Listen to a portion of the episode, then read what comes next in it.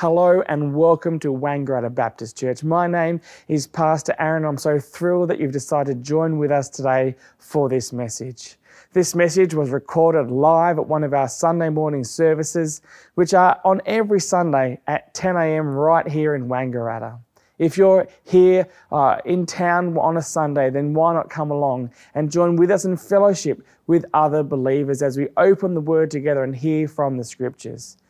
But if you are connecting with us online, don't let this replace uh, coming to a, a local church. Uh, they are vitally important for the growth of all believers. And so get along to your local church. But if not, then, then at least help, let this be a supplement to help you in your walk with the Lord. And so we do believe that the, the scriptures are the inerrant word of God and they're here to train us and equip us and so we will be speaking uh, and opening up the scriptures together. So, so get your Bibles out and follow along. And I trust that this message that you are watching today will really encourage you and inspire you and help you understand the hope that we do have in Jesus Christ. May it be a blessing to you. Uh, before I get into our message this morning, let's pray. Heavenly Father, we do come before you now and we open your word. And Lord, we ask that you speak to us today. Lord, we know that uh, there is a thing that exists in our world that is called evil. And Lord, we want to understand how we can overcome evil with good. How can I resist evil? And so, Lord, I pray that you today would speak to us from your scriptures and uh, that we would be able to uh, leave this place um, knowing more about you. And Lord, also being able to put into action things that, Lord, you would like us to do, and uh, that we continue to honor you with what we think, do, and say. And so we pray in your name right now, Jesus, that you would lead us and guide us, I pray. Speak to us now. Amen. Nicky Gumbel said this. He said, I was an atheist and I found it very difficult to believe that there could be a God. Then I became a Christian. Obviously, I came to believe that there was a God. And then somebody said to me that there's a devil, and I thought, come on, it's hard enough to believe there's a God, let alone believe that there's a devil. And I think part of the problem is before I've, I've had a false image of God. I had a kind of picture of God as an old white man with the flowing beard sitting on clouds. And similarly, I think many people's image of the devil is kind of like, you know, the devil with horns, a tail, cloven hooves, a pitchfork, probably red, you know. And obviously, both of these images of God and the devil are both not only unbelievable, but they're also unbiblical. What the Apostle Paul speaks about is spiritual forces of evil. And actually, some people find it easy to believe that there are these forces, easier to believe in the devil than they do believe in God. William Peter Blatty, who wrote the book The Exorcist and then wrote the screenplay for the film The Exorcist, said this As far as God goes, I'm a non believer. But when it comes to the devil, well, that's something else. The devil keeps advertising the devil does a lot of commercials. Bruce Streather once went on the Alpha course. Absolutely argumentative atheist lawyer. And nothing convinced him. None of the talks convinced him. And then it came to this talk on how can I resist evil. And at the end, he came up to Nicky and said, I'm a lawyer. And in my practice as a lawyer, I see so much evil. I've always believed in the power of evil. Now I realize that if there's a power of evil, it's only logical to believe in a power of good. And that night he became a Christian. So, where does evil come from? The New Testament talks about a kind of triple alliance the world, the flesh, and the devil. The world, if you like, is the enemy around, the flesh is the enemy within, and the devil is the enemy above. The world is, is all the kind of bad stuff that is around us, the world that has shut God out.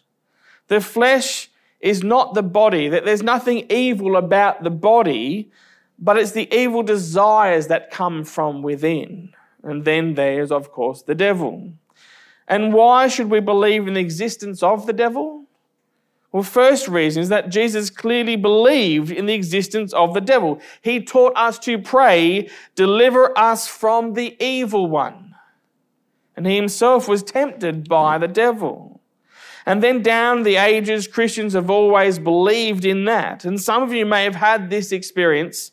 Sometimes, particularly if you had a powerful experience with the Holy Spirit or, or something where you've had a real faith you know, building moment, sometimes you suddenly find, oh, there seems to be all kinds of things coming against me, temptations that I wasn't aware of before, and all these sorts of things. And so there's scripture, the Bible, tradition, and then there's reason. How do you explain so much evil in the world? You only have to open the newspaper, look at the news, and, and these, these evil regimes, institutional torture and violence, mass murders, brutal rapes, the physical and sexual abuse of children and old people. Where does this come from? Lieutenant General Romeo Dallaire was part of the UN peacekeeping force in Rwanda, and he watched the genocide there in 1994. And because he had only a small number of officers, he was unable to stop it. After it, he wrote a book called Shake Hands with the Devil. He wrote this I know that there is a God because in Rwanda I shook hands with the devil. I've seen him, I've smelled him, I've touched him. I know the devil exists, and therefore I know that there's a God. There are two equal and opposite dangers in this area. One danger is to disbelieve, and the other is to have an unhealthy and excessive interest. You know, stuff like Ouija boards, tarot cards, horoscopes, palm reading, all that kind of stuff. Often people who are on a spiritual search do do this kind of thing. You know, and it's not the unforgivable sin, but all I would say to you is if you've been involved in that sort of thing, turn away. Repent of it. Get rid of any books or videos or anything you've got to do with it because we're not supposed to have an unhealthy interest in that kind of thing. But what are the devil's tactics? He wants to destroy our lives. Jesus said this in John 10:10 10, 10, that the thief, he describes the devil as like a thief that wants to rob our lives. The thief comes only to steal and to kill and to destroy. That is his ultimate aim. It's the opposite of the aim of Jesus for your life. If God, you know, and, and God loves you. Jesus loves you. Jesus said, I came that you may have life and have it to the full. That's what God wants for your life fullness of life. The devil, well, he wants the exact opposite. He wants to destroy your life. That's the path he wants to take you on. And it's never obvious at the start where he's trying to take you. Let me use a really trivial and silly example. There was a student who shared uh, their flat with a guy whose mother was an amazing cook. And his mother would regularly supply, supply her son with, a, with fantastic fruitcakes. And one time she'd given him this fruitcake and he was then away for the weekend and his flatmate had some friends over for the weekend. And they looked at this fruitcake and they noticed that it wasn't totally rectangular. And they thought if they just trimmed off the edge, that would square it up. So they trimmed off one edge. But then they noticed that it made it slightly unbalanced the other way. And so they trimmed off another edge. And then it looked odd because two edges were cut off and two edges weren't. So they cut off the other two edges as well. But it still wasn't rectangular. So they had to keep on cutting it. And eventually it was down to about that size. And then they thought it wasn't really kind to their flatmate because, you know, to come back and see that, that to see that would be, would be very disappointing. And so they thought, better out of sight, out of mind. So they finished it off. As they explained to him afterwards, it was really an act of kindness. But the point is that they never intended to do that. They just intended to start with a very small thing. And when people take heroin, they don't realize where it may lead. When people start looking at internet porn, they don't realize what it'll do to their neural pathways. And what the devil wants to do is take us on a path that leads ultimately to destruction. And very often he starts with doubt. There's nothing wrong with having doubts. In fact, doubt and faith are two sides of the same coin. You can't have one without the other. Two plus two equals four, no doubt about it. But you don't require faith to believe it. Love, there's always doubt, but it requires faith. All the important things in life require faith and therefore are open to doubt.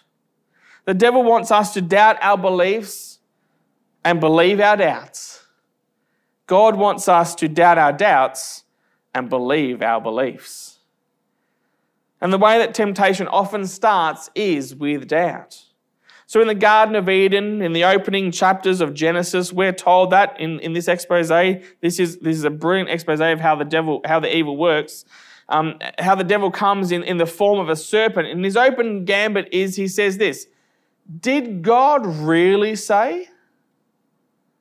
And when the devil comes to Jesus in the wilderness, his open gambit is if you are the Son of God.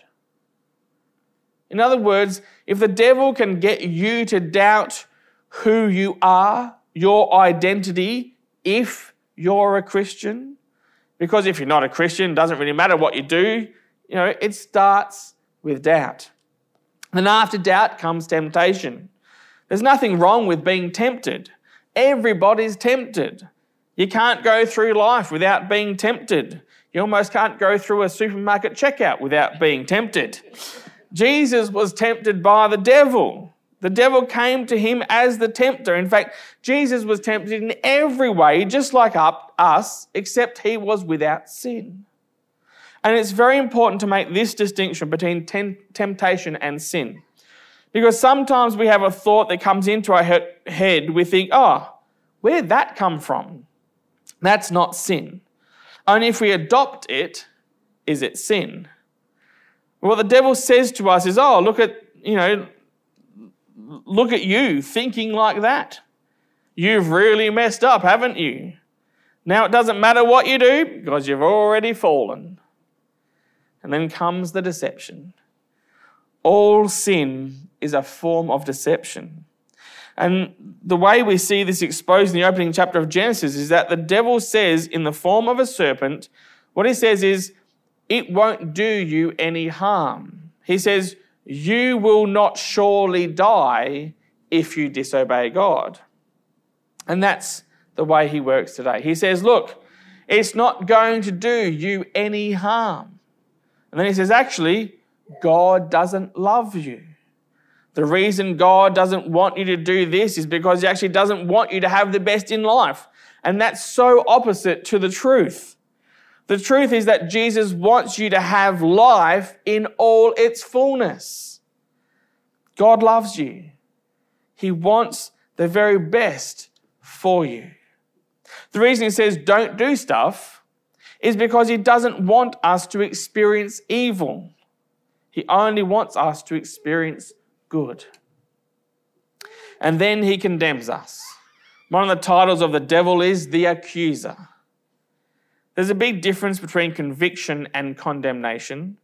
Conviction means that we know exactly what we've done wrong and we can repent of it, turn away from it, and receive forgiveness. Condemnation, we just feel really bad. We don't even know why we feel bad. And we're told there's no condemnation for those who are in Christ Jesus. James says, Resist the devil, and he will flee from you. Draw near to God, and he will draw near to you. James 4 7 and 8. So, what in this battle is your position? Well, the Apostle Paul puts it like this He has delivered us from the dominion of darkness and transferred us to the kingdom of the Son he loves. Colossians 1:13. In other words, you were in the dominion of darkness, where in a sense the devil was in control. We were addicted to stuff, Our life was under the dominion of darkness. And through the cross and the resurrection of Jesus, the moment you invite Jesus to come and live with you in your heart, he transfers you from that dominion to the kingdom of Jesus, where Jesus is control, is in control, and where there's total freedom. We experience God's love. And this is the kingdom of God, and that's where you are.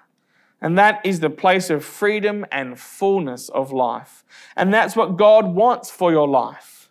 You say, well, if that's happened, why do I still struggle with this stuff? Why do I still struggle with temptation? Why do I still struggle with evil forces? Let me use an analogy. In World War II, the decisive moment of World War II was D Day. It occurred on the 6th of June 1944. And essentially, the war was won on that day. And you could say that's the equivalent of the moment of Jesus' death and resurrection. The moment that you invited Jesus to come into your heart, if you did that, that is the decisive moment. And that's the moment where victory is won. But the war didn't end then. There was a whole period of months of the mopping up operations until VE Day, victory in Europe, on 8th of May 1945. Nearly a year. And in a sense, we live between D Day and VE Day. The victory's been won, but we're still in this period of the mopping up operations, which will only be complete when Jesus returns, when we meet him. Some people, when they encounter Christ, are set free from the whole lot of stuff almost instantaneously. But others, for others, things might be a, a struggle, a much longer struggle, a continual struggle. Nicky tells this story. He says, I bike around London. I love biking, but I never wear a clerical collar. I'm an Anglican vicar, in case you didn't know, but I don't wear my clerical collar, the dog collar, when I'm on my bike because I feel it would slow me up. I would have to stop at red lights, pedestrian crossings, couldn't go on the pavement. It would just be such a nuisance. So one time I was biking down Oxford Street and I, I kind of bike a little bit towards the middle of the road, he says, particularly in Oxford Street, because there's all those people who are milling around and you never know when they're going to walk. Anyway, that's his excuse. So I was in the middle of the road, he says, and I didn't realize that there was a taxi behind me who was clearly getting a little bit impatient. And suddenly he moved out, hooted, came right next to me and shouted at me, Move over! And something within me, I don't know, I don't think it was the Holy Spirit, he says, said, Right, I'm going to get him. So he biked after him as fast as he could and caught up with him in the traffic lights. And the cabbie shouted at him, You're in the middle of the road. You should move over. So Nicky said, What is your number? Because I, he knows that they don't like their number being taken because they'll be reported and so on. And he went, My number? And at that moment, the light changed to green and he drove off. So I thought, Right, I really am going to get him. So I started biking after him and just thought, I'm going to learn the number on the back of his cab 58815. And I could see that he was looking at me in his rearview mirror. And I caught up with him. And as I caught up with him, I heard him say, Nicky, you should keep to the rules. I thought, did I hear that right? Then he repeated, Nicky, you should keep to the rules. And this time he got out his alpha manual and waved it out the window like this. And so I went up to him and I said, Have you done the alpha course? He said, Yes, I became a Christian on alpha two months ago. So he hadn't had much time for the fruit of the Spirit to emerge from his life, Nicky reckons. Oh, what's your name? He said. My name's Dean. Ah, oh, how nice to meet you. I'm so sorry, Nicky said. And at that moment, the passenger in the cab was looking totally mystified. He'd expected us to have a fight. So he turned around and said, This guy runs the Alpha course. It's totally inspirational. It changed my life. So as I biked off, Nicky thought, oh, I've got a long way to go. I'm in this process and it's not yet complete, and it won't be complete until Jesus returns. And we're all in that boat, aren't we? We all have that moments where we are right there. It's not the Holy Spirit, is it, Faye? but there's something else that we're struggling with. We all have those moments. How do we defend ourselves? How do we fight this battle? Well, Paul writes that we need to be strong in the Lord. We want to put on the whole armor of God. Effectively, he says, look, get rid of that bad habits in your life and replace them with good habits. And I really recommend these habits to you. They're very simple. Here's the first one. They're found in Ephesians chapter 6, verses 14 to 18. He says, Stay close to Jesus. Focus on Jesus. Put the belt of truth around your waist. What is truth? Well, truth is in Jesus. Jesus said, I am the truth. It's the opposite of hypocrisy. It's authenticity, integrity, openness in your life, focused on Jesus. Second, the breastplate of righteousness. In other words, keep your relationships right. Keep short accounts. If you mess up, as we all do, just ask God for, to forgive you and get up quickly. Get your relationship with God back again, and with the same with other people. If you fall out with someone, quickly deal with it. Ask for forgiveness. Get it sorted. And thirdly, he says, get involved in service with your feet fitted with the readiness that comes from the gospel of peace. In other words, don't just sit around doing nothing. It's pretty easy to sit around and do nothing, but don't sit around doing nothing. Get involved, serve, join a team, get involved in a group in the community and serve there too. Be vitally involved in community and take the hope of the gospel with you. Get involved in active service.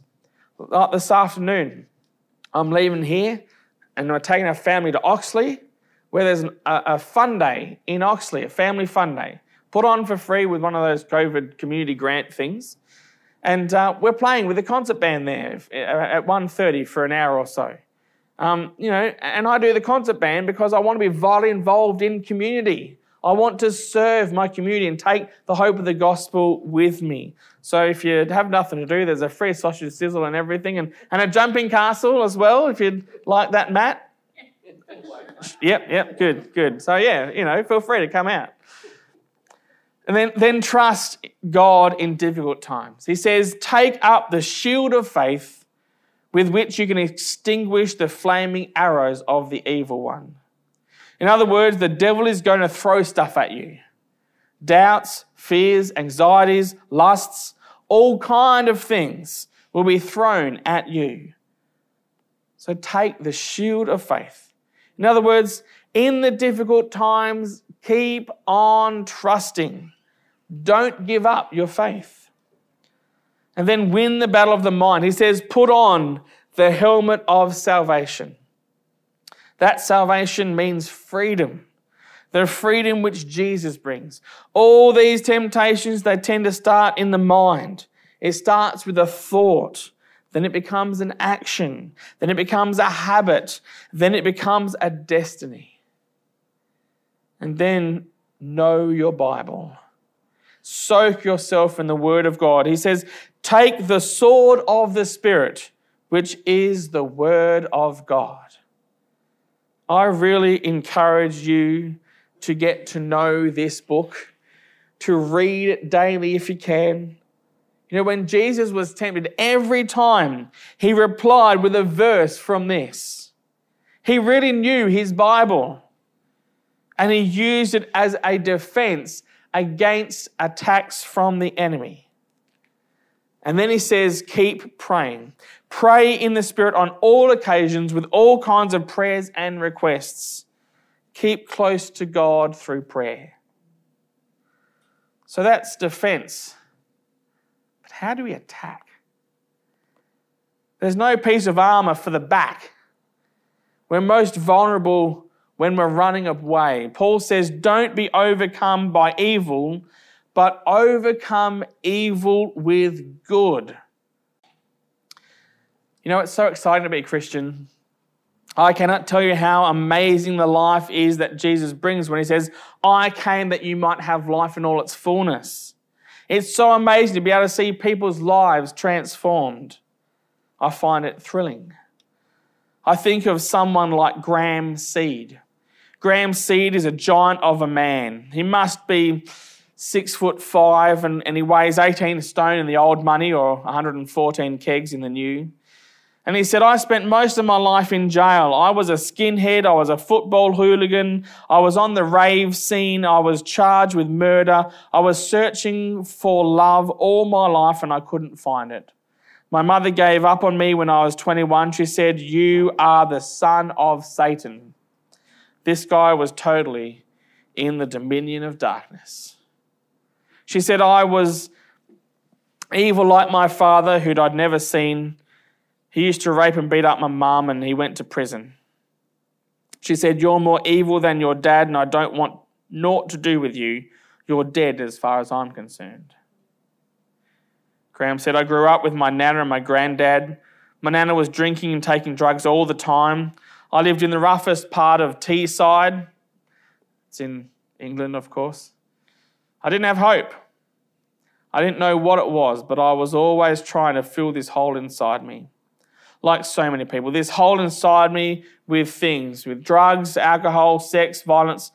You know, drugs, alcohol, sex, and violence went round and round and round, a vicious cycle. Prison, and outside, prison and outside.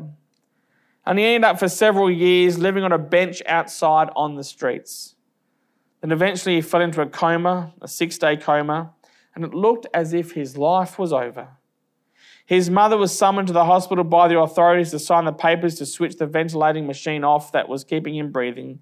His kidneys had failed, he was critically ill, he had septicemia, hypothermia, and liver damage. And there were these guys who'd been speaking to him on the streets when he was living on the bench, and they'd heard about the fact that he was dying. And they came to the hospital and asked whether they could pray. And before the mother switched the machine off to allow him to die, they prayed for him in the name of Jesus. And they prayed, as they prayed, he woke up and started breathing and he was told that they'd prayed to Jesus, and he said, Who does Jesus want to know? Sorry, what, what does Jesus want to know a scumbag like me for? But they invited him to an Alpha course at their church, and he attended. And during the course, he said, Jesus, if you're real, come into my life. And he held his hands out like this, and the Holy Spirit filled him. And he fell to the floor and he just started weeping. And he cried more than he'd ever cried in his life. He said, That day I was totally transformed and I had a desire to tell people about Jesus. And he went out in the streets. He was very well known on the streets. And he took with him every day eight copies of Why Jesus.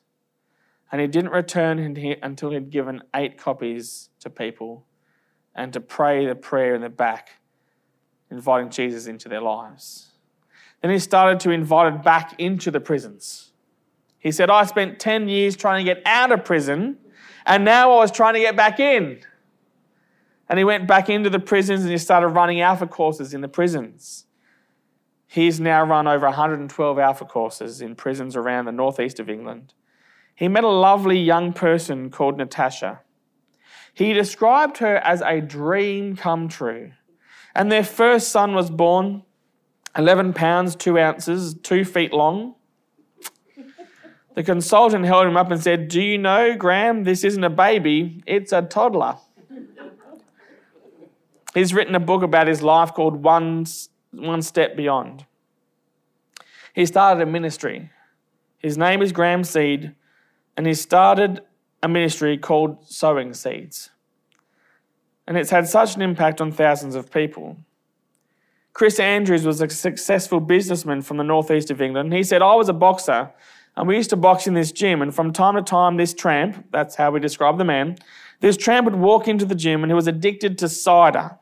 He used to drink 28 pints of cider a day. We all laughed at him. And then this guy was totally changed. I met him and I saw what had happened. This was Graham Seed. And he said, What's happened to you? And Graham told him about Jesus. This man's life was totally transformed. He introduced me to all his family and they talked about how Jesus had changed their life. He's just one of the many, many people that Graham Seed has led to faith in Jesus. Now, why I tell you a story as extreme as that? Well, it's because if Jesus can do it for Graham, he can do it for you and he can do it for me. You know, this is the amazing thing. He's transferred Graham from a path that was leading to destruction, now is on a path that leads to life. He's taken him from the dominion of darkness to the kingdom of his son Jesus. You know what John writes is that the one who's in you is greater than the one who's in the world. In other words, the Holy Spirit who lives in you is far greater. We're not talking about two equal and opposite powers. We're not talking about the power of God against something infinitely smaller. That's what we're talking about. God is so much bigger. The amazing thing is, you are a child of God. You have the Holy Spirit living within you. You can make a real difference. Just as Graham is making a real difference to the lives now of thousands of people, you can make a real difference to the lives of thousands of people. You can overcome evil with good. You can do like Graham, who put on his feet the gospel of peace, taking the good news of Jesus out to other people. You know, this is the most exciting thing to be involved in. You know, look at what other people have done in the past. You look at how Shaftesbury, in the name of Jesus, changed the whole social condition of England in the 19th century. You look at Wilberforce, how he led the campaign to abolish slavery. You look at Martin Luther King, how he broke down the division between black and white in America. Something still has a long way to go. Where's those people in Australia? Well, maybe it might start with one of us. You know, there's just examples of what you can do. And we're not supposed to just sit around and say, well, I'm not going to do anyone any harm. Your life can actually make a real difference. Your life has a purpose. You can leave a legacy of transformed lives. Don't be overcome by evil, but overcome evil with good in Jesus' name. Let me pray. Heavenly Father, we do thank you that indeed we have been given everything required by you to walk in victory, to overcome evil with good.